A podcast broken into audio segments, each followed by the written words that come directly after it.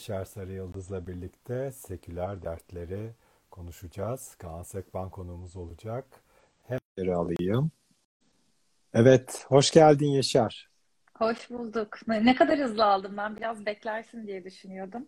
E, yok Bugün başında başında birazcık e, geciktim de o yüzden o o arayı kapatayım istedim. Bugün böyle gerçekten 9 ayın çarşambası bir araya geldi. O yüzden e, öyle yoğun bir gündeyiz ama çok tatlı, değerli bir konuğumuz var ve çok da güzel konularımız var. Bugün nelerden bahsedeceğiz, nelerden konuşacağız? Senden alalım, sonra alalım. Ee, tabii. Bir işte şu anda gündem olan aslında ülkenin dört bir yanında devam eden direnişler var. Hepimizin bildiği gibi. Mavi yaka, kuryeler ve başarıyla sonuçlanan direnişler bunlar. Ama hani beyaz yakada bir sürü yerde aslında haklarının yendiğini duysak ve işte kulislerde bunlar konuşulsa da beyaz yaka bir türlü direnemiyor. Bir beyaz yaka niye direnemiyor acaba? Kaan Bey bilir diye düşündük. Ona soracağız. Bir de Türkiye'de biraz mizahı konuşalım istedik. Çünkü çok hassas bir toplumuz. İşte her şeyin mizahı yapılır mı? Her şeyin şakası olur mu? Türkiye komedi anlamında da nasıl bir süreçten geçiyor? Biraz onları masaya yatıralım diye Hadi düşünüyoruz. yatıralım. Kaan Hadi Sekban bakalım. da geldim demiş. Heh, E, alalım o zaman kendisini. Bakalım. Evet, Selam. Merhabalar, merhaba. Hoş geldin Kaan. Nasılsın? hoş bulduk. Çok teşekkür ederim ve böyle şey psikolojisine girdim şu an ve hiç hoşlanmadım bundan. Sanki pandemi pandemi yeni başlamış ve o günlerdeyiz gibi bir an oldum böyle her yerin kapalı olduğu ve sokağa çıkamadığımız bir an böyle öyle bir psikolojiye girdim. Hemen o Evet. psikolojiden çıkıyorum ve şu arkamdan vuran şu ışığı kapatıyorum. Çünkü Evet. neden arkamdan ışık vursun? Yani biz Evet. seçim olarak Instagram'dayız. Çok şükür ki mesela Clubhouse'da değiliz. Neden? Çünkü pandemi yok. Evet. Clubhouse o kadar smooth bir şekilde girdi hayatımıza ve çıktı ki çok güzel oldu. Ve şu Evet. an Clubhouse ilk çıktığında Twitter'da Clubhouse'u e, çok affedersiniz bok veren herkes şu an Twitter'da odalarda dünyayı kurtarıyor her gece. O da çok tatlış. Konuşasımız varmış. Bir de benim pandemi süresince yayın yaptığım insanlar beni görünce o travmaya gidiyorlar tekrar. Hayatım durum sen- oluyor. Hayatım bi- bizim altımızdaki manav yayın yapmıyordu pandemide. Herkes yayın yapıyordu. Sana özgü değil yani. Sen hiç o konuda rahatsız hissetme. Evet, evet. Tekrar Gene de- merhabalar. Ee, çok Merhaba. tatlı bir e, konsept ve e, çok su götüren konularla karşınızdayım. Evet. Arkadaşlar yorumları kapattık çünkü alttaki e, arkadaşlarımızın yüzüne vuruyor bu yorumlar. O da güzel olmuyor. Keşke ben bu bu yayınlarda en üstte ben kalıyorum ya aslında en üstte konuğun olması lazım. O yüzden aslında Yaşar bu da bir sıkıntılı bir durum Ama oluyor. şöyle söyleyeyim. e, Ha. çok özür dilerim. E, yani en azından kendi adıma tabii konuşayım. E, Yaşar Hanım adına değil ama benim için şey problem değil. Arada açabiliriz çünkü bazen insanlar katılım yapmak, yorumda bulunmak, o daha interaksiyonu arttırmak. Onlar seviyor çünkü benim takipçilerim yorum yapmayı sever. Benim için problem değil yani benim kapanıyorsa benim için sıkıntı yok. İstediğiniz Tamam. gibi açabilirsiniz. Bir açalım o zaman. Bir Evet, açalım evet, o zaman. Sıkıntı yok. Duruma göre şey yaparız. Zaten Evet. e, sonra kendini bakma döngüsüne giriyorsun ya işte online toplantılardaki gibi. Ben böyle saçımı falan düzeltmeye başlıyorum. Boş ver yorum olsun da. Evet, evet öyle falan değil mi? Evet, Yaşar'cığım, beyaz yakalılar neden direnemiyor? Girizgahımızla birlikte e, Kaan Bey'e soralım. Şimdi ya bana bey mey beyler lütfen sen zaten bey demezsin. E, siz de Yaşar Hanımcığım bey Siz demeyin. de lütfen hanım demeyin. İlk başta hanım Tamam. diye girdiniz. Ben bir gerildim. Ne gerek Ama var? siz bana Kaan Bey dediğiniz için ben size hanım dedim. O yüzden Tamam o zaman. şu an bitti gitti. Evet. ya şöyle aslında benim bence şöyle e, sevgili dostlarım. Şimdi m, beyaz yakalılar e, olarak insanlar e, şimdi bu beyaz yakalı dediğimiz kitlenin aslında kaybedecek çok şey var. Neden kaybedecek çok şey var? Yani e, bu şu anlamına gelmiyor. Yani motokuryelerin kaybedecek hiçbir şey yok mu? Hayır tabii ki var. Herkes işinin derdinde, herkes parasının, maaşının derdinde ama be- beyaz yaka çok enteresan bir dünya. Yani bütün hayatı boyunca o şirkete ya da o minvalde bir şirkete girebilmek için okumuş, çalışmış, toplum tarafından bir takım normlar kafasına oturmuş, ve o birçok e, emek sonrasında o şirkete bir şekilde girmiş ve bir düzenli geliri var ve muhtemelen iyi veya kötü bir kariyeri var, e, bir e, kariyer hedefi var. E, dolayısıyla kaybedecek çok şey var. O yüzden beyaz yakalıların maalesef, maalesef diyorum tabii, keşke böyle olmasa, örgütlenmesi ve örgütlü bir şekilde bir şeye ses çıkarması, e, bir e, ne bileyim işte binanın dışına çıkıp bir şeyi protesto etmesi e, maalesef çok zor. E, çok ve bu beyaz yakalı kesim dediğimiz kesim, yani bu sadece plazalarda yaşamasına gerek yok. Yani şeyden de bahsediyor. Masa başı iş yapan herkes aslında beyaz yakalı benim için. Yani beyaz yakalı olması için çok havalı bir plazada çalışmasına gerek yok. Yani e, PTT'de çalışan da beyaz yakalı. Anlatabiliyor muyum demek istediğimi? O yüzden e, o insanların e, e, çok da ölçülebilir bir işi de olmadığı için, çok da ölçülebilir bir performansı olmadığı için e, o insanlarda e, kendi hakkını savunma ve kolektif bir şekilde kendi hakkını savunma bilinci maalesef çok e, oturmuş değil. Ve tabii orada bir rekabet var. Yani e, orada şimdi ben eminim ki bir şirkette 100 tane beyaz yakalı var diyelim. Ve bunlar diyelim ki karar verdiler. E, sendikaları veya kendi aralarındaki temsilci kurulu. Dediler ki e, biz protesto ediyoruz. Maaşımıza %10 zam yapıldı. Biz yarın e, gelmeyeceğiz işe. Veya işte e, şeyleri kapatacağız. Bilgisayarları kapatacağız. Ben eminim 95 kişi kapatır. 5 kişi yine yöneticinin gözüne girmek için o gün o bilgisayarları açar. E, ya yüzde yüz yani yüzde yüzden de yüzde yüz. O yüzden beyaz yakalıların maalesef bir toplu bir şekilde ses çıkarması çok zor. Ee, ve zaten problem de buradan kaynaklanıyor. Yani işte bu sevgili benim takipçilerimden sıkıntı olduğu zaman hep bana geliyor işte sen bizim sesimizsin, sen bizim e, işte sesimizi duyur, adımı gizle, e, ben yorumlara yazamıyorum, ben e, senin skeçlerini bile bazen likelayamıyorum gibi şeyler maalesef duyuyoruz. O yüzden bir öğretilmiş çaresizlik yaşıyoruz. Yani yaşıyor beyaz yakalı dünya. Ama e, diğer tarafta e, işte bu kurye arkadaşlar, daha e, emekçi kesim dediğimiz, daha belki performansı biraz daha belki mekanik bir şekilde ölçülebilen, matematiksel olarak biraz daha ölçülebilen bir e, iş yapan insanlar veya işçi arkadaşlarımız e, bunu daha burada daha cesur, daha net bir şekilde durabiliyorlar. Daha net bir şekilde ses çıkarabiliyorlar. E, o yüzden de biraz ben ona bağlıyorum açıkçası. Çünkü bir beyaz yakalının şeyi kaybetme lüksü gerçekten yani çok büyük bir e, risk oluyor onun için. Yani yılda atıyorum iki hafta yurt dışına gitmek ya da ne bileyim işte e, o ikramiye, o o bonus, o, o güzel kıyafetler, o öğlen yemekleri bunlar gerçekten şirket arabası. Şirket arabası. E, bunlar gerçekten o dünyadaki insanlar için çok önemli havuçlar. E, bunları kaybetmeye maalesef göze alamıyor. Bir de biz öyle yetiştirilmedik ki. Yani e, genelde beyaz yakalılar e, işte liseden itibaren dershanelere giden, üniversite sınavını kazanmak için çok çalışan, üniversite sınavında da üniversite sınavını kazanıp üniversiteye girdikten sonra uzunca bir süre staj yapmak için kariyer günleri vesaireler vesaireler o kariyer günlerinde hangi şirkete ay Sony'ye mi girsem BP'ye mi girsem Allah'ım oraya bir kapak atsam yani bunlar çok büyük kazanımlar olarak kodlandı bizim kafamızda. Halbuki büyük bir şirkete girmek neden büyük bir kazanım olsun ki ya? Yani neden büyük bir kazanım olsun? Ama biz öyle öğrenmedik yani.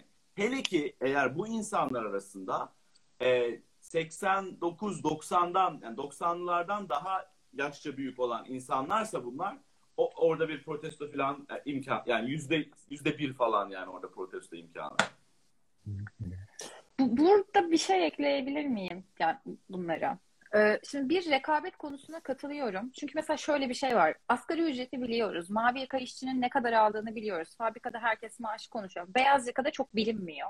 Evet. Ve e, şu HR'ın çok elinde oluyor. 100 kişi isyan etti. İşte o 95'ini bir kenara koyup 5 kişiyi kenara çekip ya tatlım senin performansın iyi. Biz bak sana şu kadar zam yapalım. Sen bu direnişten bir çık. Zaten evet. iki kişi, üç kişi çıksa oradaki zincir kırılıyor ve moralman çökülüyor. Evet. Bir, bu var. Diğerinde Tabii. işte nasıl işte Gucci'ler, Louis Vuitton'lar bir lifestyle satıyorsa aslında bize evet kurumlar da kurum içine de bir lifestyle satıyor işte. Tabii. Öğlen gittiğin restoran Nişantaşı'nda çalışıyorsan farklı oluyor işte Maslak'ta plazada çalışıyorsan giydiğin şey farklı oluyor falan filan. Yani bu, bunlar evet var ama şu an geldiğimiz ekonomide atıyorum mesela 15 bin lira net maaş alan bir beyaz yakalıyı düşünelim. Ayda bin dolardan biraz fazla kazanıyor Hmm. E, şu öyle. anda. Yani Tabii. artık eskisi kadar rahat gidemiyor restorana. Ya da Tabii. işte yani Sodexo'su Yurt dışına falan zaten. Yurt dışına tatile gitmek de ya işte geçenlerde mesela travel seyahat bloggerlarından çok okuyan çok gezen Sevil bir tane Reels yayınladı. İlk kez diyor 1 milyonu geçti bir günde izlenmesi. Ucuz ülkelere seyahat. Hangi ülkeler en ucuzları? Konu bu yani şu anda. Yani orada işte uzak doğu seyahati yapmayı planlarken yılda iki hafta ve rahatça gezerken şu anda işte bir bira daha içsem bunu karşılayabilecek miyim? Ya ben söyleyeyim.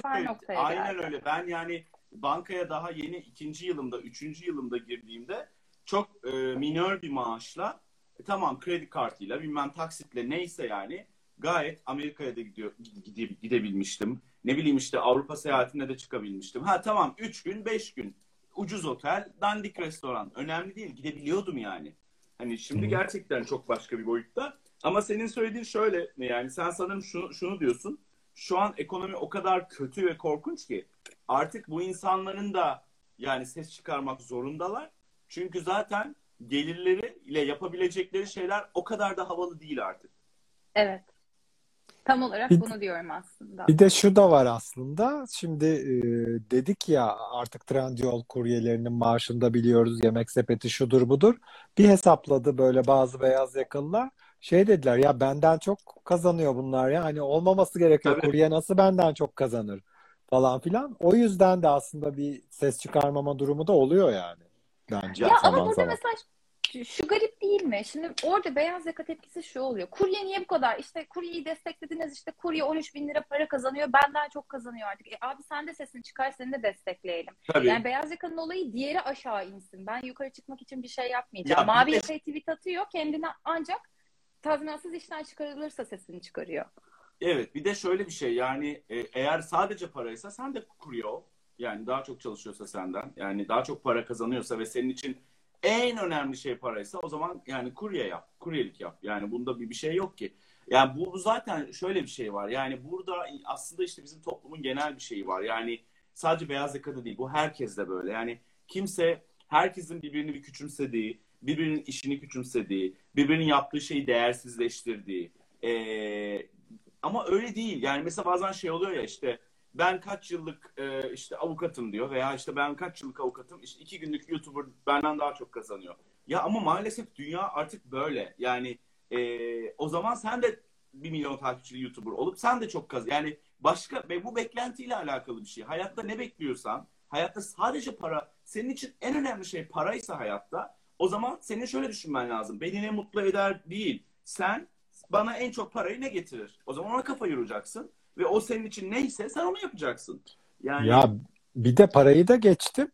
İşinin yaptığın işin en iyisi ol o zaman sen. Hani sen kalkıp da influencerlık para kazandırıyor diye birden influencer olacak halin yok veya birden kuryeliğe dönecek halin yok. O zaman kendi işinde daha çok eğer ilerlemek istiyorsan ama bu genel hastalığımız. birisi, Asla biz kendimize bakmıyoruz. Yani Birisi- başkasını bir- bir- indirmeye birisi çalışıyoruz. demiş ki e, Tunç Bey sanırım ismi. Kurye 8 beyaz yaka günde bir saat çalışıyor olabilir. Ya şimdi şu bir saat değildir ama gerçekten şimdi beyaz yaka yani ben mesela çok şimdi şöyle şey.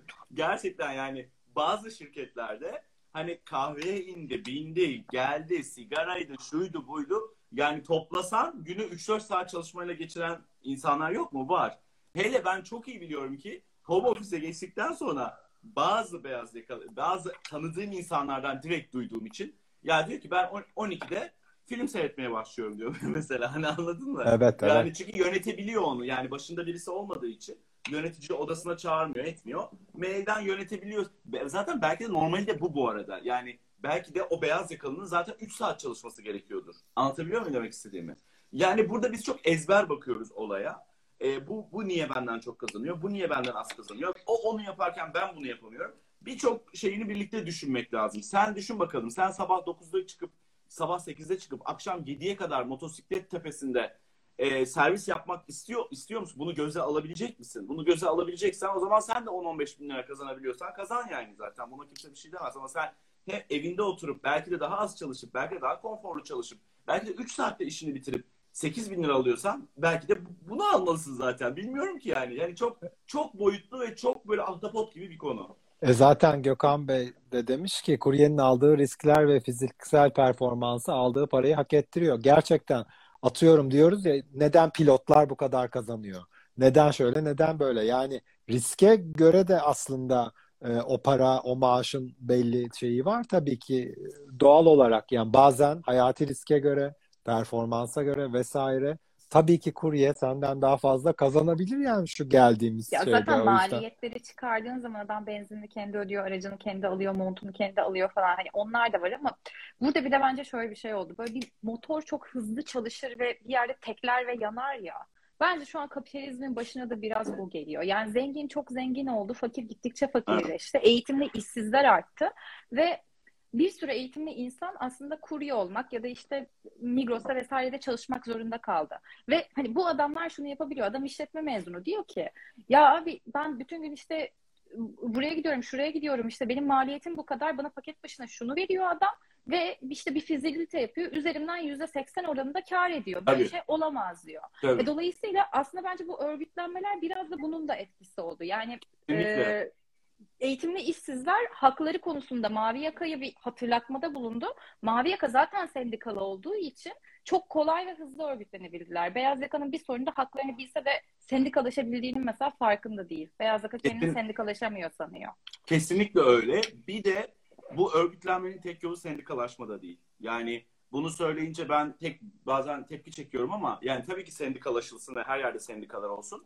Ama her sendikada çok masum sendika değil. Onu da söylemek Hı hı. lazım. Yani e, üyelerini sömüren sendikalar, altlarında Mercedeslerle gezen sendika başkanları. Ya bunların bunlar Türkiye'nin gerçeği. Bence e, bence her iş yerinde yani beyaz yaka eğer sendika yoksa neyse her iş yerinde bir e, temsilciler topluluğu olmalı. Bunu mesela bildiğim kadarıyla yanlış bir şey söylemeyeyim. Mesela bu Flormar'da çok büyük bir problem olmuştu ya işte işçiler Hı hı. vesaire. Ondan sonra Flormar bildiğim kadarıyla yine yanlışsam e, düzeltir beni e, dinleyen varsa oralardan e, bir temsilciler topluluğu kuruldu ve bu sefer şimdi artık Flormar e, sürekli bu temsilcilerle toplantılar yapıyor, işte görüşler alıyor, bilmem neler yapıyor. Bu tarz, bunu her şirket yapabilir. Yani bunun için bir sendikalaşmaya da hani dev bir sendikalaşma olmasına da bunu beklemeye gerek de yok. Onu demek istiyorum yani. Her departmandan temsilciler olsa ve bu temsilcilerle düzenli toplantılar yapılsa ve bunların talepleri anlaşılsa ve bunların talepleri doğrultusunda adımlar atılsa zaten bu karşılıklı diyalog yolu zaten açılır. Ama bizde maalesef şöyle bir şey var. Yani birisi çıksa ki bir kurumda, bir telekomünikasyon şirketinde ya da bir ilaç şirketinde ya arkadaşlar biz gidip yönetimle konuşalım. Bir temsilciler kurulu oluşturalım. Sendikayı falan boş verin. Hadi tamam sendikaları da zengin etmek istemiyorlarsa etmesinler. Biz bir temsilciler kurulu toplayalım. Bunu teklif olarak yönetime götürelim. Şimdi bunu 3 kişi, 5 kişi, 7 kişi diyor şirkette. Ama bunu o şirketteki %90'ı bunu demesi ve bunu benimsemesi lazım. Şimdi e, Beyaz Yaka'daki en büyük problem o. Ya evet abi çok iyi fikir deyip arkadan yöneticiye gidip birisi onu gambazlayabilir. Ee, yani İşte bir de da en başta bahsettiğin rekabetle ilgili zaten. Tabii ve rekabet ve etik etik olan etik olan şeyler. İşte orada kapitalizm, liberalizm bir sürü bir sürü bir sürü şey giriyor ama e, ben yani en kapitalist sistemlerde bile insan etiğini bence koruyabilir. Yani o e, yani kapitalizmde böyle canım ne yapalım işte liberalizmde böyle falan deyip orada biraz işin kolaycılığı yani gibi geliyor Bir de- bana. bir şey söyleyeceğim farklı bir açıdan. Ee, şöyle bir tweet var, e, görmüşsünüzdür. Sendikal pazarlık Haluk Levent'e, laik yaşam tarzı hassasiyetleri Gülşen'e, ifade özgürlüğü Sezen'e, muhalefet Tarkan'a, özetle memleket 90'lar Türk popuna emanet diye. Ee, gerçekten mesela bu konuda ne düşünüyorsun? Haluk mesela kimse çözemedi Migros konusunu. Gitti Haluk Levent oturdu bilmem ne. Arkadaşlar ben hallettim falan diye tweet attı. Yani Ya, e, Tabii şöyle bir şey, e, yani sanatçıların e, ses çıkarması çok güzel ve normal bir şey. Ben bunun o kadar e, yani sanki şimdi öyle bir şey oluyor ki hani çok kötü bir şeymiş ve bu bence çok güzel. Yani e, bir şey bu. Ama şu kötü tabii. E, şimdi sanatçıların yani Gülşen'in ses çıkarması, kıyafetini savunması, Tarkan'ın işte arada ses çıkarması, ne bileyim Cem Yılmaz bir, ilk defa bir hayat pahalı ile ilgili bir şey söyledi e, kariyerinde. Hani bu çok güzel bir şey. Ama e, bu şuna dönerse tabii kötü. İşte o Haluk Levent örneğinde yani bir çarklar işlemiyor devlette ve bir şeyler eksik gidiyor ve onu tamamlayıcı olarak birileri devreye giriyorsa bu tabii ki bir problem ama onun dışında keşke daha çok insan konuşsa. Yani çok hala çok az insan konuşuyor. Ben size söyleyeyim. Yani çok az insan konuşuyor. Konuşanlar da çok az konuşuyorlar ve çok secure, çok güvenli alanlarda konuşuyorlar. Daha rigid konuşmak lazım. Daha net konuşmak lazım. Daha sert adımlar. Mesela benim şey o kadar hoşuma gitti ki bu Trendyol davasında mesela Burcu Biricik bir paylaşım yaptı. Yani umarım e, bu konu çözülür. E, çünkü işte kuryelerin e, emeği olmadan işte bir şey ol, bu minimalde bir paylaşım yaptı. Ve Burcu Biricik Trendyol'un yüzlerinden biri. Yani e, bu mesela müthiş bir şey. Benim için müthiş bir şey bu. Ama bunu kaç bunu daha çok ünlünün yapması lazım. Yani bunu e, daha çok insanın Hepsi burada da Cem Yılmaz da yaptı. Evet evet. Yani Onunki de güzel ya, bir duruştu. Kesinlikle öyle. Ama işte e, bunu daha çok insanın ve daha sık yapması ve bu arada da bir şey bir şey olmasını da beklemeden de bir şeylere ses çıkarmak da lazım. Anlatabiliyor muyum? Yani bunlar çok güzel. Cem Yılmaz da yaptı, işte Burcu Birlik de yaptı e, vesaire vesaire ama bir şey olmasını beklemeden de bu sesleri çıkartmamız lazım. Ya da bizim çalıştığımız kurumla olmasa da yine ses çıkarmak lazım. Bu çok sağlıklı bir şey ama Haluk Levent örneği farklı. Yani Haluk Levent'ten bir şeyi çözmesini beklemek sürekli aşırı saçma geliyor bana. Ama yani, hep öyle. Yangın çıkıyor Haluk Levent. O oluyor Haluk Levent falan ve bir şeyi yani... düzeltelim bence ya. Haluk Levent onu şey diye anlattı. Yani hani bu kesinlikle bu direnişi ben bitirmedim. Zaten Mavi Yaka direnişteydi ve e, bu onların başarısıdır. İşte 8-10 gündür süren aynen. bir pazarlık süreci vardı. İşte bu sonuçlandı. Tabii, tabii. Beni de ara bulucu olarak seçtiler falan diye anlattı aslında. Üstüne basa basa söyledi. Ama tabii evet. ki de bu da çok anlaşılmadı. Yani Haluk Levent geldi ve çözdü ve Mavi Yaka'nın da işte günlerce soğukta orada kalmasının bir anlamı yokmuş gibi. Ama hayır, Haluk Levent'ten öyle, öyle duydu. durdu. Haluk Levent'ten duyduk çözüldüğünü. Onu demek evet. istiyorum evet, yani. yani. Sendika başkanı ya da Mavi Yaka çıksaydı da o konuşsaydı daha iyiydi. İşte o, o teşekkür biraz, etseydi Haluk Levent'e. Evet biraz o konularda e, daha fazla aşırı konuşmak istemiyorum. Ama güzel bir şey. E, tabii ki Haluk Levent'in ve diğer ünlülerin bu tarz işlere girişmesi. E, ama tabii dediğim gibi yani keşke Haluk Levent'e ihtiyaç olmasa.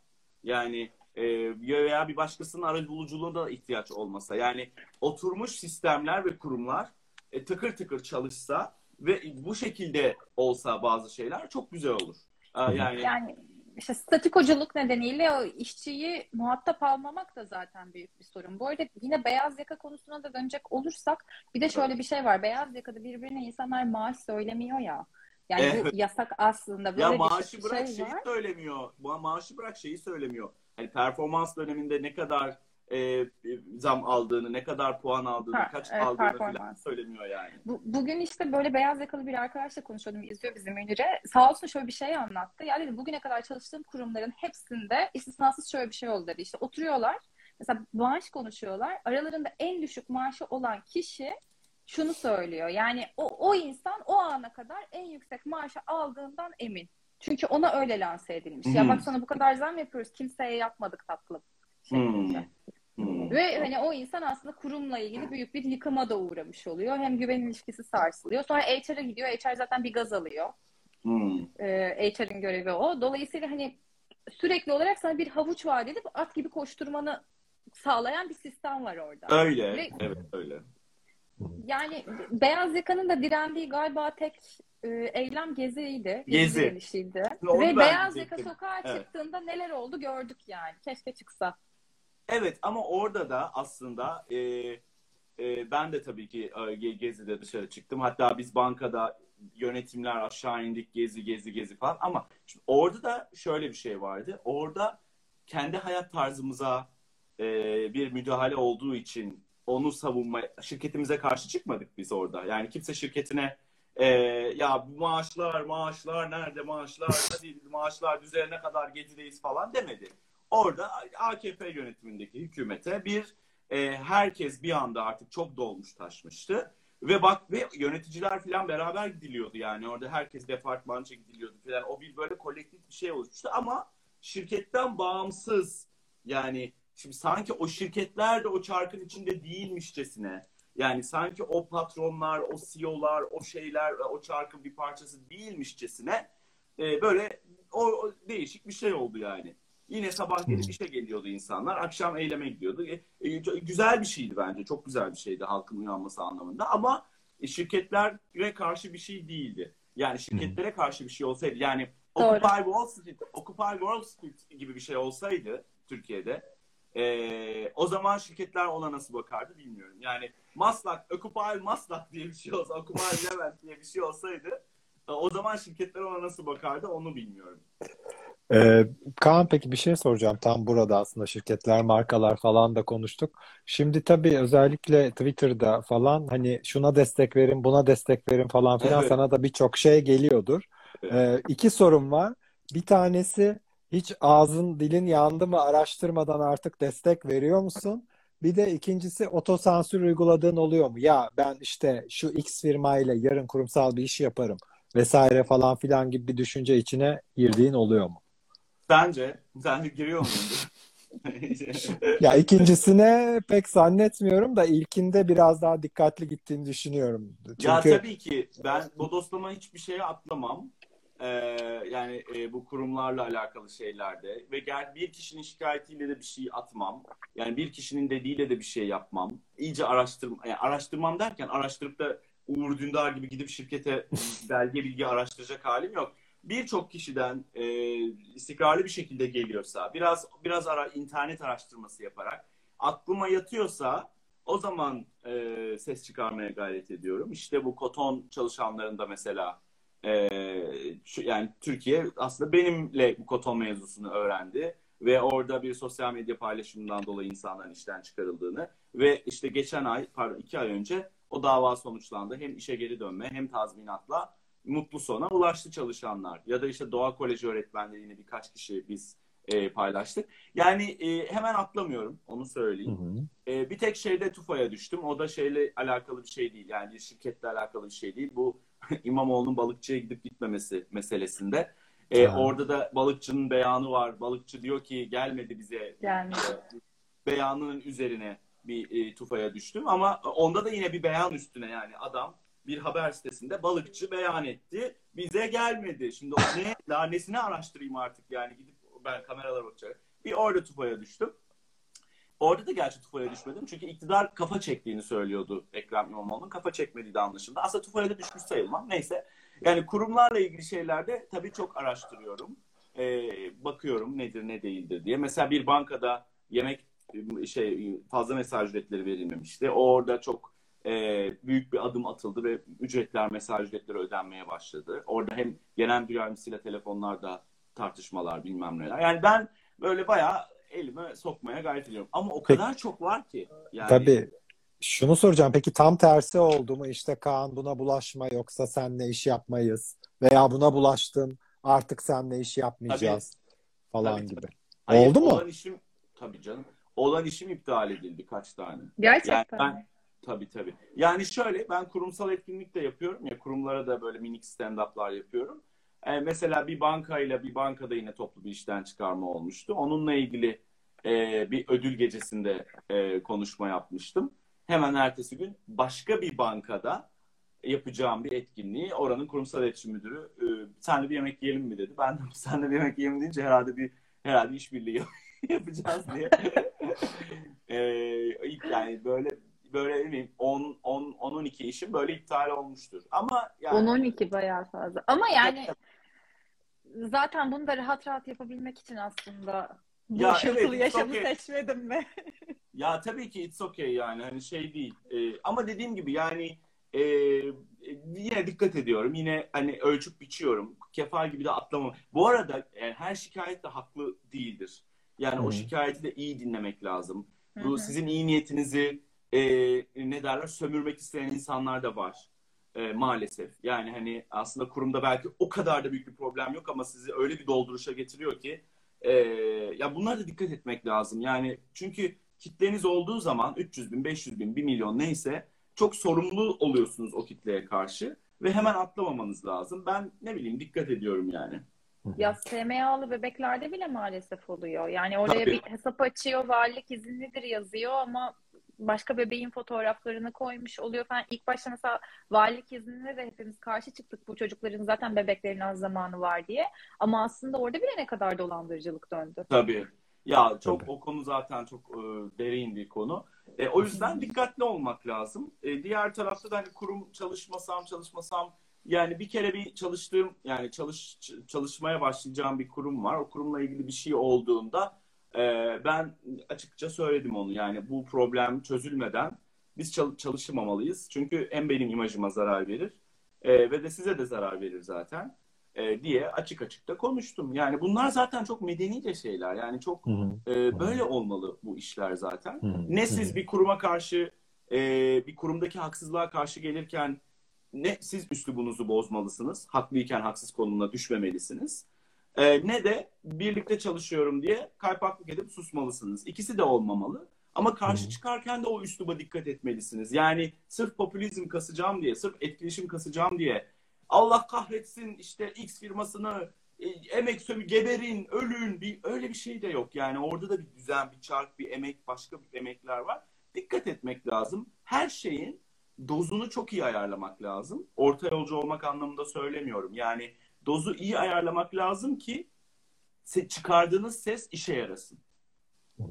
Bir de e, yani karşında bir kurum var ve o kurum bir hata da yapabilir. Bundan Tabii. geri adım da atabilir. Tabii. yani burada bir insanın bir kötülüğünden ve illa her zaman kasıtlı bir hareketinden de e, bahsetmiyoruz aslında. O yüzden e, uzlaşmaya çalışmak, ara bulmak her konuda bence çok önemli deyip Türkiye'de komedyen olmaya bir bir anda. gelelim. Ben bu Bir arada anda. göremiyorum. Dondu bende yorumlar ama size Evet geliyorsa bende de Ee, dondu. yakalarsınız. Yok geliyor. Ben O görüyorum zaman bir haftada. yoruma kapayıp açar mısın? Belki bizde tekrar akışkan olur. Tamam. Şey Okey. kaçırmayalım. Bu arada zaten geri adım attıklarında biz de boykotumuzu bırakarak ödüllendiriyoruz. E, tabii canım aynen öyle. Ve ama bazen de haberimiz olmuyor. Mesela atıyorum Migros'tan birçok insanın haberi oldu ama bittiğinden veya haklarının verildiğinden daha bir sürü haberi olmayan Evet. insan var yani. Evet. Aslında. İşte onlar Geldi mi yorum? öğrenir. O da Migros'un şeyi. Yok, Yok, ben bende de hala sabit. donuk. Sabit Ee. Evet. Ben kap- yani kapatıp yok, açtım. Sen, yo sen, Kapattığım da sen, görünmedi. sen şey yap. Kapattığın da görünmüyor. Sen yakalarsan sen Tamam. bize oradan Şimdi ben birazcık daha kapalı tutayım. Evet, Tamam. biraz Türkiye'de komedyen olmaya da geri gelelim.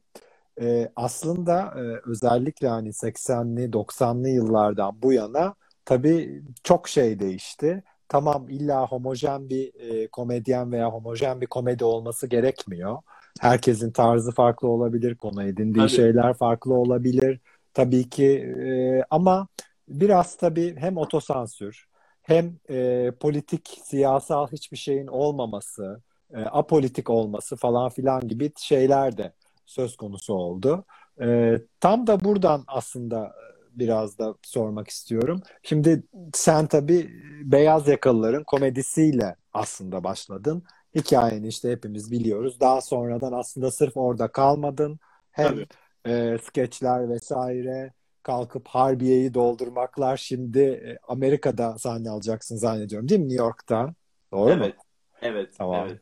Hepsi de böyle hani çok çok güzel bir başarı grafiğiyle devam ediyorsun aslında. Belki aslında Maşallah ter- diyelim burada. Teşekkür Maşallah evet.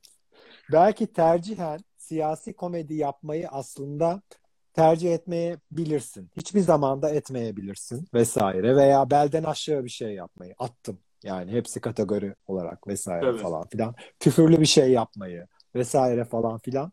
Ama yine de e, sence bu iklim e, bu otosansürü özellikle nasıl etkiledi? Öncelikle seni nasıl etkiledi? Etkiledi mi?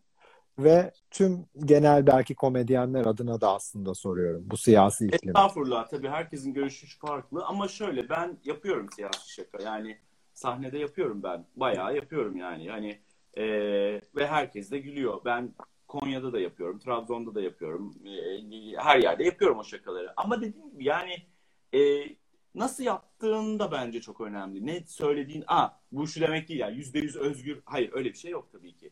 Ama bu özgürlüğün, özgür olamama halinin tek sorumlusu da hükümet değil. Onu da söyleyeyim. Yani bir toplumsal duyar e, duvarının da Onu soracaktım.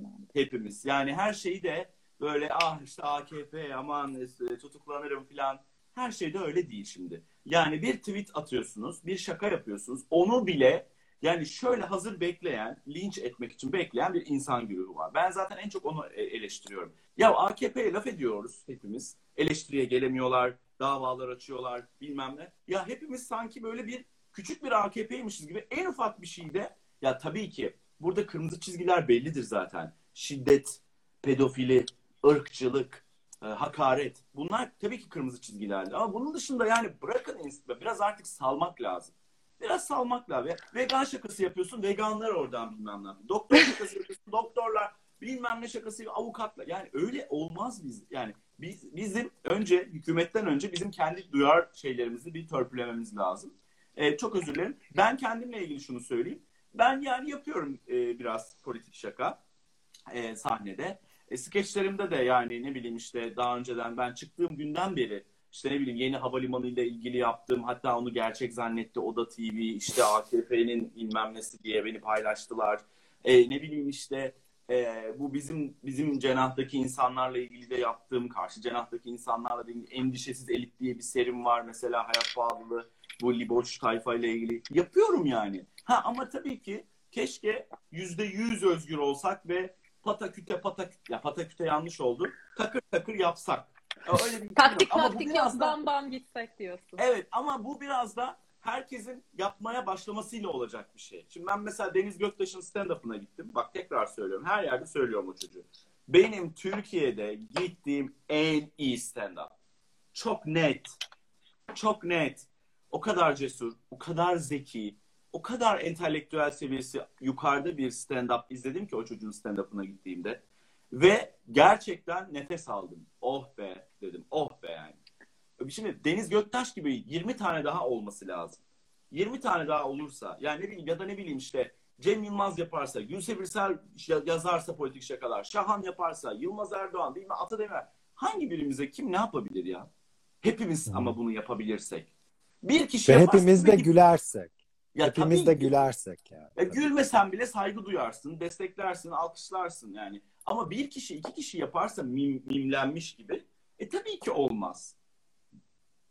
Şimdi şey burada bir ee, ya şey var ya Pınar Fidan vardı Alevilerle ilgili şaka yaptığı evet. için hakkında suç duyurusunda bulundu. Özgür evet. Tosun var. Emre Günsal mesela Atatürk'le ilgili Atatürk. işte alkolik şakası yaptı. 3 evet. yıl tutukluluk kararı çıktı falan. Mesela ben o şakaya bayağı gülmüştüm. Komikti bu arada evet. bence. Bu arada Atatürk, ya Türkiye'de e, gerçekten toplumsal hassasiyetler yani. o kadar evet. fazla ki ve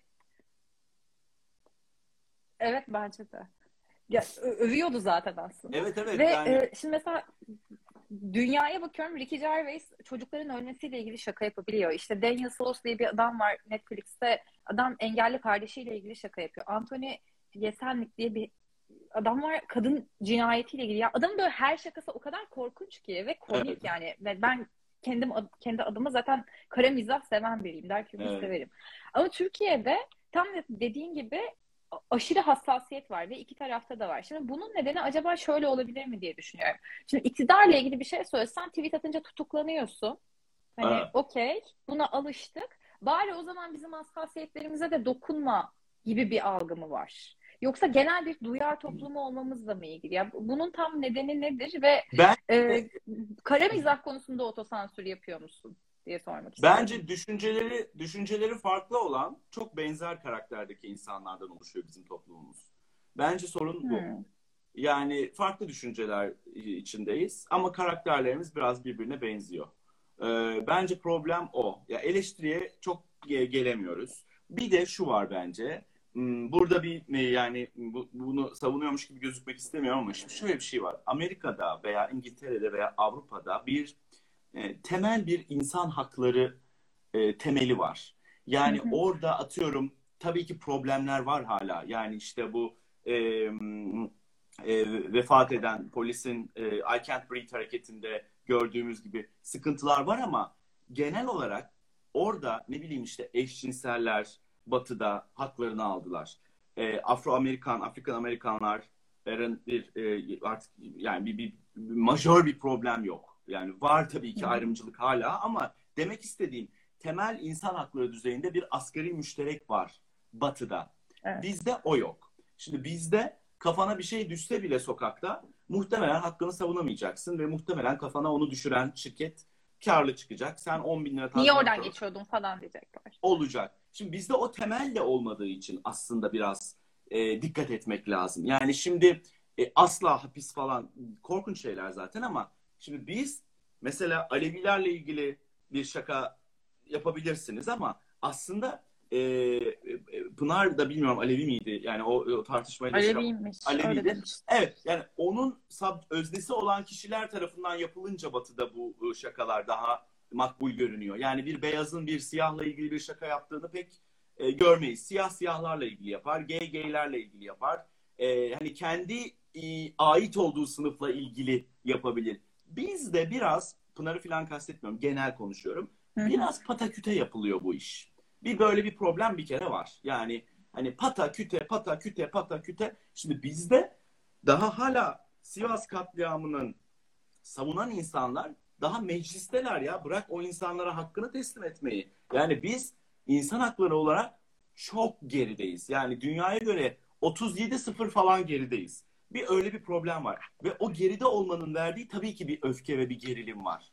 Yani tabii ki bu yüzden Aleviler daha hassas olabilir. Bu yüzden e, belki e, şu an daha ötekileştirildiği için laikler daha hassas olabilir. Geçmişte daha muhafazakarlar daha hassas olabilir. Bizde bunlar daha çatır çatır yani oturuyor oturmuyor. E, onlar tam oturmadığı için belki tam oturduğu zaman e, daha rahat daha özgüvenli bir şekilde gülebileceğiz bu şakalara. Anlatabiliyor muyum demek istediğimi? Belki onun da hani çok taraflı düşünmeye çalışıyorum. Ben bu arada her şeye gülerim ve kendi arkadaş çevremde de her şeyin şakasını yaparım. Ve her şeyin şakasının yapılmasından da çok hoşlanırım. Ee, yani zekice yapılıyorsa yani ben şimdi biliyorsam bu arkadaşımın insan haklarına saygılı ne bileyim işte e, Atatürkçü vesaire cumhuriyetçi modern birisi oldu eminsem o o konularla ilgili şaka yapıyorsa ben ondan demem zeval gelmez ki e, o, o, o, o değerlere yani. Ama şimdi bu değerler şu an çok e, hassas. Yani bugün daha devleti yönetenlerin çıkıp e, 195 yıllık cumhuriyetle hesaplaşacağız diye çıktığı bir noktada e, Atatürkçüler de daha hassas olabilirler.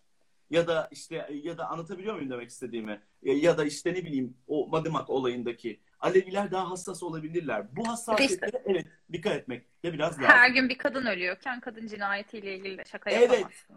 İşte Amerika'da Ricky Gervais pedofil şakası yapıyor. Ama Amerika'da siz bir adamın veya bir kadının evi, birisinin evinde bir çocuk pornosu bulduğunuz zaman bilmem kaç yıldan başlıyor hapis cezası. Evet. Ya Mesela tabii kanunlarla korunan şeyler hakkında kesinlikle. şaka yapabiliyorsun. Hani LGBT artı da böyle. Evet. Çünkü mesela Glee'nin yıldızı vardı. Ee, çocuk pornosu CD'leri çıktığı için evinden hapis cezası aldı. Çocuk intihar etti. Yani orada çok katı bunlar zaten. O yüzden de onunla şaka yaptığında e, bu pedofiliyi özendirir mi ya da coşturur mu diye bakmıyorsun. Ama bizde çocuğa tabii tecavüz eden adam kolunu sallaya sallaya gezdiği için bizde şu an pedofiliyle ilgili şaka yapmak tabii ki korkunç bir şey. Anlatabiliyor muyum demek istediğim? Evet. Ama o zaman tabii. otosansür yapıyorsun. Çünkü arkadaş ortamında her şeyin şakasını yapıyorsan tabii ki. normalde yapmıyorsan otosansür de yapılıyordur tabii ki yani. yapıyorum. Tabii ki yapıyorum. Yapmadığımı kim söyleyebilir ki yapmadığını? Tabii ki yapıyorum. Tabii ki yapıyorum. Ama mesela işte diyorlar bana hani çok e, hiç küfür yok, hiç bel altı yok falan. Yani e, kendi hayatımda zaten öyle ana avrat küfreden birisi gerçekten değilim. Olsaydım yapardım ama. Yani ne, neysem onu yap, yapmaya yapardım. Niye yapayım yani? Onda bir şey yok. Ya da bel altı konularında çok engin tecrübelerim olsaydı o konularda da yapardım şaka. Ama yani, yani e, mesela atıyorum ben Hasan Cankaya da çok izliyorum. O da aslında ofansif olabilecek birçok şey yapıyor e, izleyicisiyle interaktivite içerisinde. Ama ee, yani nasıl diyeyim? Hani sen dedin ya normal hayatta küfrediyor olsam yapardım. O da normal hayatta demek hani böyle bir insan olduğu için onun da mizahı böyle ve ben izlerken orada 18 yaşında bir oda dolusu insan görüyorum. Mesela bir iki programı yasaklandı, eksenden kaldırıldı vesaire falan filan. Çok saçma buluyorum. Yani oraya girerken insanlar imza atıyor. Buradaki her görüntüm yayınlanacak falan filan diye. E, hepsi 18 yaşından büyük yetişkin insanlar. Hasan Cankaya onlara küfrediyorsa onlar da karşılıklı atışıyorlar falan filan. Yani Twitter, Twitter. ben bunu çok anlamsız buluyorum. Sen de sanırım o zaman desteklemiştin Hasan Ben Cankaya'yı. sansür evet evet yani ben sansürü e, sansürün karşısındayım. Yani hele bunun rütük e, gündemine gelmesi falan bunlar korkunç bir şeyler. Ben tabii ki o zaman şey yaptım ama beğenirsiniz, beğenmezsiniz. Ben o mizahın bende bir karşılığı yok. Ama Hı hı. E, ve bende bir karşılığı yok diye o kötü veya o başarısız Hasan benim arkadaşım. Çok çok yakın da arkadaşım ve çok da severim yani. Ve ilk programına kim gitti bilin bakalım. Ben gittim. İlk programına ben konuk oldum. Çünkü çok seviyorum, çok zeki buluyorum ona. Ben ona arkadaşça da daha önce söylemiştim. Yani çok zekisin. istediğin gibi tabii ki takıl. Ama bazen şöyle bir riskle karşılaşabileceksin. Çok küfür kullandığın için seni sevmeyen insanlar senin mizahını sadece küfürden ibaret zannedip seni buradan vurmaya çalışacaklar. Sen çok zeki olduğun tarafları daha çok gösterirsen eee, o insanlara da koz vermemiş olursun. Sansür anlamında değil ama diye kendi aramızda arkadaşça konuşuruz yani. Bir- O da sana- konuşuruz. O da sana siktir lan dedi. Bana hiç demez ya. Hiç de yani şey hiç e, demez Ya, bana. Az önce Çok aslında şey dedin ya farklı düşüncelerdeki aynı karakterdeki aynı davranışlara sahip insanlarız diye. Bence bu arada bu akşam spot cümlesi bu. Bayağı. Bence de öyle ama bu da linç yer. Bu da li- ay ben nasıl Ama ya şöyle bir şey var işte. Yani ifade özgürlüğünü savunuyoruz ama sadece kendi hassasiyetlerimiz Evet, evet. Yani Hep işte Atatürk'e çok- şaka yapamazsın ama iktidara yapabilmelisin falan. Yani o- ona yapıyorsan ona da yap. Ya hepimiz dibine kadar muhafazakarız. Şimdi bu fark etmiyor. CHP, AKP, o bu falan fark etmiyor. Hepimiz kendi değerlerimiz konusunda, bu arada LGBT artılar içinde de var. Yani Tabii. hepimiz E, tabii kendi canım. değerlerimiz konusunda dibine kadar muhafazakarız. Tabii, Yok e, Kürt- yani, yani hiçbir şey mu? Yani söylenmiyor. şimdi Kürtlerle ilgili bir şaka yapsan birçok Kürt alınır eminim yani. Herkes de Yani var. işte şimdi LGBT yani linç yiyeceğim ama geçen sene miydi ondan önceki sene miydi Aylak Kafede çıkan olay yani bir stand-upçının şaka yapabilme ihtimali üzerinden danışması dolayısıyla afişinin kaldırılması. Ya o, o olay neydi mesela? Ben onu zaten zerre anlamadım. Yani şakası yapılmamış bir olayla ilgili hassasiyet gösterilmişti. Ya herkes çok hassas ya. Hani çok yorucu bir şey. Bir de bence Çok biraz da Twitter bir deli çukuru ya. Oraya 30 saniye Evet. videoyu kesiyor koyuyor. Ondan sonra o Ya ben o- zaten o yanlış, onu yanlış bulduğumu söylemek zorundayım. Yani o e, stand-up videoların o kadar öyle Twitter'da falan bence o çocuklara da yazık yani. O çocuklara yazık yapılıyor. Yani o çocuklar öne atılıyor insanların önüne. Yani siz kendi stand-up'ını yani kendi Instagram'ınızda paylaşın. Yani Twitter çok gerçekten artık toksik bir yer ya. Yani işte böyle deyince de yine bir otosansüre gidiyor ama yani Twitter'ın yapısı gereği orada bir linçten e, nefes al, alan insanlar var. Yani linçle büyüyen ve mesela bir süre bekleyip bir şey yeteri kadar linç aldıysa ben de o linç gemisine o zaman binmenin işte şimdi tam vakti deyip o da bekleyip e, yardırıyor mesela. Yani o yüzden e, o videoları ne bileyim ben mesela o zaten bir yani dark comedy diyorlar onlar kendilerine. Dark comedy club diyorlar. 30 biberler falan. Çok da güzel. Deniz Göktaş da oradan zaten. E, o orada yaşansın ve orada kalsın yani. O, o orası çok güzel bir komedi club olarak kalsın yani. Oradaki şeyleri sürekli sürekli paylaşmak ne bileyim ben ya. Yani o çocuklara Ya bir de- üzülüyorum. O, o yüzden yani. Cımbızla içinden çekilmiş olunca tabii. ana konseptinden, ana bağlamından da gidiyor. Aslında bu benim de başıma geldi. İşte yayınlarda bir şeyler cımbızla içinden çekiliyor. Sadece orası konuluyor. Tabii. Aman Allah yani. Ondan E, sonra Pınar, da, Pınar o işte Alevi şakasında da olan şey oydu aslında. Yani Pınar aslında onu eleştiriyordu o şakada. Ben onu çok iyi hatırlıyorum. Pınar değil mi arkadaşımızın adı? Yanlış hatırlamıyorum. Ee, Yani o, o, o, o olayı zaten eleştiriyordu. Yani gidip Pınar Fidan. Pınar Fidan yakabilirsiniz filan diyerek yani en iyi yaptığınız şey zaten bu anlamında bir şey söylüyordu kız orada aslında. Onu alıp oradan ah filan yani e, o işte o Twitter dediğin gibi e, Twitter biraz e, çok tehlikeli. Ya Twitter Evet. zaten algoritması gereği ya Twitter'ın içine işine geliyor o linç kültürü ya. Algoritma o linci Tabii. besliyor arka planda. Tabii canım Twitter'da ne al yani şöyle bir istatistik olsa e, alkışlanan şeyler ve linçlenen şeyler herhalde %95'e %5 falan olur. Yani e, bugün birisi İyi Oscar alsa. Oscar'a Oscar'ı kaç paraya aldın diye şeyler çıkar yani. Oscar aldın ama işte geçmişte alamayan siyahilerin kanı senin boynunda falan ya böyle bir şey çok tebrik edilirse de böyle bin favdan sonra linç yemeye Bir başlıyor. de şey var ya bu bu adamı bir ben mi gülmüyorum? Bu filmi bir tek ben mi beğenmedim? Evet bir tek sen gülmüyorsun yani. Haydi sana yılın Oscar'ı. Ya, İşte Bi- biricik ya, biricik ya herkes böyle. Herkes biricik, çok değerli, fikri değerli falan. Mesela Twitter'da da kesinlikle öyle. Herkesin fikri çok önemli gerçekten. Ama bak şey olayında da çok yani bir şeyi beğenip beğenmemek. Mesela bu e, işte bu Cem Yılmaz'ın stand-up'ı çıktı mesela. Kimisi beğendi, kimisi beğenmedi. Dünyanın en normal iki şey değil mi? Yani hepimizin, her komedyenin kit, e, kitlesiyle olabilecek bir şey. Birisi beğenecek, birisi beğenmeyecek. Bu çok normal. E, beğenenler beğenmeyenleri linç ettiler. Nasıl beğenmezsiniz? Daha iyisi mi var? Başka stand-upçı mı var? Başka stand-upçı mı var ne demek ya? Ya da beğenmeyenler de beğenenleri. Bu ne abi ya? Başka gülecek bir şey mi bulamadınız? Abi gerçekten mi filan. Abi rahat salın ya. Salın. İsteyen beğensin, isteyen beğenmesin. İsteyen gömsün, isteyen alkışlasın. Neyse ne yani. Bu kadar birbirimizin yani aynı aynı zaten Twitter bir yankı odası artık oldu. Herkes kendisi gibi düşündüğü insanları e, dinliyor, izliyor, takip ediyor. E, ve sürekli her seçimde sanki bir e, CHP yüzde 65 alacakmış gibi bir e, hava yaratılıyor. Ama dış dünya işte öyle değil maalesef. Ya Evet. LinkedIn'e girip bakınca mesela ara ara bakıyorum. LinkedIn'de gerçekten Mansur Yavaş başkan bu arada. Ee, Twitter'da Ekrem, Instagram zaten yok yani hani şey yok. Instagram'a göre bize henüz uyan bir parti yok. Facebook'ta Bülent Ecevit. evet. Ve yani siyasi partiler gerçekten çok Twitter'da sı- sınırlı kalıyorlar. Doğru. O şey komünistlerin düştüğü yanılgıya düşüyoruz ya. Böyle yarın devrim olacak falan böyle. Çok Evet, hazırız. evet. Aa niye olmadı ya falan sonra. Bu sefer Aa, oluyordu. Evet evet maalesef sokak diye bir şey var yani. Sokak diye bir şey var. Evet. E, orada çok farklı algoritmalar var. Ama şunu söyleyeyim yani sevgili dostlarım. E, ben o kadar mesela karamsar değilim şeyle. Yani Türkiye'de e, yani benim zaten ne kadar muhalif olduğumu beni tanıyanlar bilirler. Yani bu, o yüzden bunları rahat rahat söylüyorum. Yani ben öleceğimi bilsem AKP'ye oy vermem filan. Bunlar söylemeye bile gerek yok. Ama e, biraz insanların da şu hak verilmez alınır şeyi var ya. Yani şöyle bir şey beklemek de yanlış. Bir hükümet gelecek ve evet ben benimle ilgili şakalar yapılmasından çok hoşlanırım. Bütün komedyenler lütfen benimle ilgili şakalar yapsın. Haydi bekliyorum. Böyle bir şey beklemek de çok saçma. Ya birilerinin çıkıp tatlı tatlı yavaş yavaş başlaması lazım. Şimdi ya Allah aşkına yani Şahan mesela biraz yapıyor işte. Ya da ne bileyim işte Cem de oradan girse, Ata da girse, Gülse dizilerini öyle yazsa filan. Ne yapacaklar? Bu Dördünü hapse mi atacaklar Allah aşkına? Ama Pınar'a at, Pınar'a Ya yapabilirler işte- bunu. Tabii evet, tabii. küçük küçük oyunculara yapabilirler. Ya ben de şeyi soracaktım. Mesela plastik şov falan vardı 90'larda.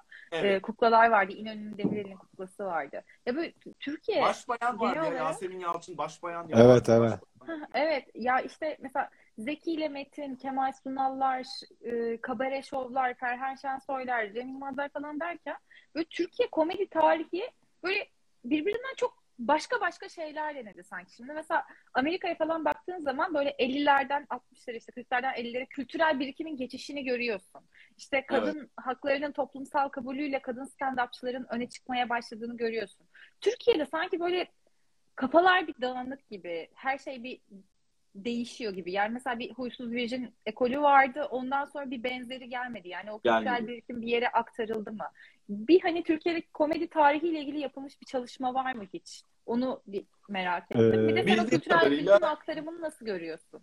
Bir de Ee, bir şey diyeceğim. Bir saat olunca çat diyor, bitiyor, gidiyor. O yüzden bir 3-4 dakikada toparlamamız lazım. Aa. Hatta 3 dakikada. Çünkü geçen yayında kapandı gitti. Tamam. Hayır, Hayır, demedim. hala bir, bir saat mi ya? O Ben mesela 4 Evet, saat evet. yapıyordum bu SMA yayınlarında falan. Ee, üç kişilik yayınlarda çat dedi gitti geçen de. Ha, ya mi? da belki Beni de atarsın. Yani ya da iki kişi de. bir de şeyi kapatıyor. Ya şöyle söyleyeyim öyle bir çalışma var mı? Benim bilgim yok. Keşke yapılsa. Keşke bir belgesel yapılsa hatta. Ee, benim bildiğim kadarıyla yok. Ee, bu e, değişen kültür e, e, ne- neden değişti e, konusu sadece AKP ile mi alakalı bilmiyorum. Bence e, tabii e, e, Cem Yılmaz bir kırılma noktası e, Türk mizah tarihinde. Yani o batı e, batıya özgü olan o stand-up'ı aslında ilk getiren insan Cem Yılmaz. Yani Orhan Boran falan vardı tabii ki ama hani o daha böyle başka bir şeydi. E, asıl Cem Yılmaz getirdi. Şimdi Cem Yılmaz'ın çok başarılı olmasından sonra e, Cem Yılmaz gibi birisi de çıkmadı uzun süre. İnsanlar tabii sosyal medyada yok o zaman. E, BKM Cem Yılmaz'la anlaştı ve Cem Yılmaz e, zaten Leman'da çok başarılıydı. ve BKM'nin şeyini de aldı arkasına aldı yürüdü. Şimdi öyle olurken Cem Yılmaz gibi başka veya farklı başka stand-upçılar göremedik biz. Ee, bir işte Ata Demirer o da yine farklı bir bence disiplin onun yaptığı şey. Ee, ve dolayısıyla e, o, o sosyal medyanın da gelişiyle şunu gördü komedyen olmak isteyenler. Ee, ya Cem Yılmaz gibi olacağım. O yüzden bir sürü Cem Yılmaz benzeri çıktı. Hiç e, büyüyemediler. Cem Yılmaz'ı taklit ettikleri için büyüyemediler. Orijinal bir hikaye ya da orijinal bir çıkış yakalayamadı e, Türk mizahı o anlamda. Ya da işte Gülse Birsel bunun sitcom e, şeyini üstlendi. Şehirli mizahı. Cem Yılmaz stand-up tarafını üstlendi. E, işte Beyaz'la Okan televizyon komedisi e, şeyini üstlendi. Bunlar böyle bir işbirliği yapmışçasına bir e, şehirli mizah e, geliştirdiler ve çok da güzel yaptılar. Ama AKP'nin gelişiyle birlikte zaten e, siyasi mizah yapma şansı gittikçe e, otoriterleşen hükümetle de azalınca bu insanların yaptığı şey daha da makbul görülmeye başladı. Yani atıyorum çünkü AKP'liler de rahatsız olmadı onların yaptığı mizahtan. Bizler zaten alkışlamaya devam ediyorduk. Ve bu düzen uzunca süre böyle gitti. Ama ne zaman ki işler sarpa sardı, yani çok kötü yönetilmeye ve gerçekten dibin dibinin dibinin dibini dibini görmeye başladık. İnternet çağı, e, inanılmaz Netflix'te stand-up'lar izlemeye başladık. Bir aydınlandık ve dedik ki aa yani bundan farklı şeyler de mümkün. E, demek ki o zaman farklı şeyler mümkünse yeni neslin gelmesiyle birlikte şimdi işte Deniz Göktaşlar gibi daha protest, daha net, daha cesur e, arkadaşlarımız çıkmaya başladılar. Ya da işte benim gibi e, yani kendimle ilgili bir şey söylemek istemediğim için şey yapmıyorum. Ama işte hikayesi olan, farklı bir pencereden bakan, e, aslında benim biraz daha böyle stand-up'la tek kişilik sitcom arası, daha böyle mimik kullandığım, daha bir storytelling, hikaye anlatımına dayalı şeyler gelişmeye başladı. Ve insanlar artık ilham duyma e, şeyi e, başlayınca bu e, yeni 2020'lerde, 2015'lerde ilham, hikaye, storytelling, bir şeyin peşinden gitme, kendini arama, hayallerinin peşinden koşma. Bunlar da dünyanın çok e, pompaladığı da şeyler olduğu için insanlar da tabii kendi hayallerinin peşinden koşmayı çok istediği için hikayesi olan komedyenlere daha çok yönelmeye başladılar. Ee, ve bu yeni jenerasyonla birlikte inşallah daha net, daha böyle tak tak tak tak tak stand-up'lar artacaktır diye düşünüyorum. Kaan'cığım çok teşekkür ederiz. Ee, güzel deadline'da toparladı. Evet bak çıktı. Talk da zaten. artık oturdu benim. evet evet. Valla e, talk show'da da sahne şovlarında da şimdi artık e, yurt dışına da açılıyorsun. Oralarda da umarız sadece New York bir başlangıç olur. İnşallah. Daha başka yerlerde de Başlangıç yine... da olur, final de olur. Orası her şey olur be. yok yok. Başlangıç olur bence. Zaten hani İngilizce stand-up veya İngilizce sketch ilk evet. yaptığım bir şey değil tabii ki zaten. Ama evet. sahnede yapmak Daha eminim. Daha önce yaptım. Burada e, Türkiye'de firmalara yaptım İngilizce komedi. E, şimdi orada da Metropolitan'da bir e, fundraising gecesini sunacağım. Host, host Süper. olacağım. E, Süper. E, böyle, bakalım neler olacak. Ay, inşallah Çok güzel şeyler olacak. Türkçe altyazıyla izleriz. Ay inşallah inşallah. İnşallah. Çok öpüyoruz. Yaşar öpüyorum. sana da çok, çok teşekkür, teşekkür ediyorum. Size bu çok tatlı Görüşürüz. sohbet için. Başka bir Biz yayında yine umarız buluşuruz. Belki dert olmayan şeyleri konuşuruz. Kim bilir. Evet. evet. Biz dertleri Seküler zevkler konuşuruz. Seküler zevkler. o ama şey şifreli yayın. evet evet. Arkadaşlar yeni bir yayında. Bu kadar muhalif ol, muhalifliğini gizlememen de ayrıca takdir edilesi. Onu da tekrar söyleyelim. Sen kendini övmedin, biz bol bol överiz. Ya, Herhalde. Çok teşekkür ederim. Çok mersi. Lütfen biraz övün falan diyormuş. Çok teşekkür ederim. Çok sağ olun. Öpüyoruz. Görüşürüz. Görüşmek üzere. Yaşar'cığım görüşürüz. Bay bay. Bay bay.